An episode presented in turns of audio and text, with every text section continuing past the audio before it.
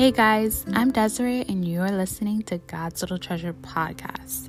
So, I was studying Proverbs 19:11 and thought it was well worth sharing with the world. It says, "A person's wisdom yields patience. It is to one's glory to overlook an offense."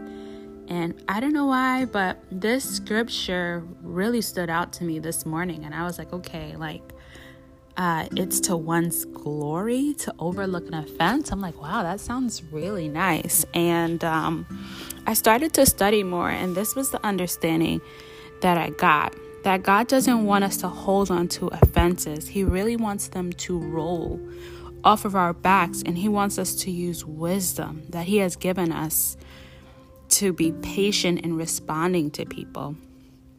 He also wants us to not say everything that comes to our mind and also, I never knew that patience requires wisdom because wisdom is what guides us on what to say and what not to say. And we have to ask for wisdom. There's so many scriptures in the Bible that talk about the importance of wisdom and us asking for it. Um, because wisdom will save us in so many different situations. And remember, wisdom is from God, so that's why it would save us, you know? Um, and something else that really spoke to me was um,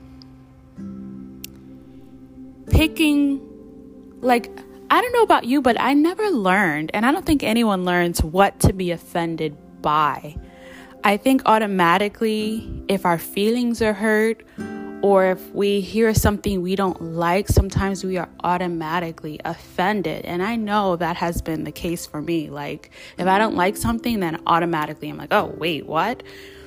But the more I learn, I'm starting to ask God, like, God, what are, like, what would we get offended by? Like, what should we be offended by? Sorry, I just said that twice, but whatever.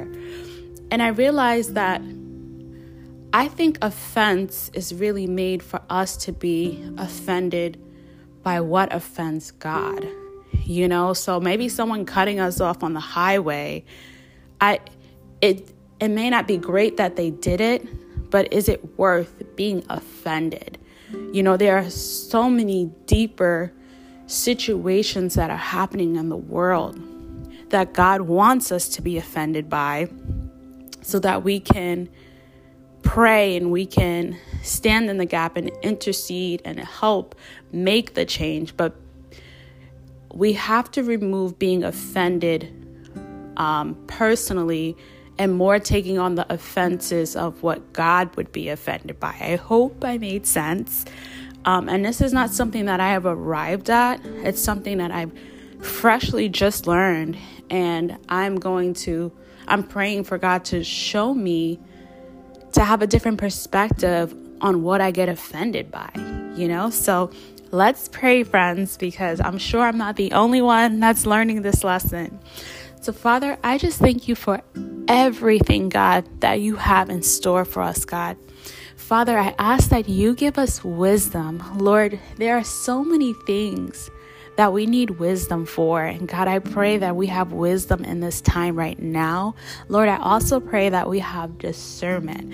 And Lord, I pray through us having wisdom that we can have patience in how we respond and how we react to people. Father, I also ask that you teach us what it is that we are to be offended by. God, I ask for you to help us to be offended by the things that offend you, God. Teach us how to pray for those things, God. Teach us how to stand for those things, God. In your name I pray. Amen. Thanks for listening.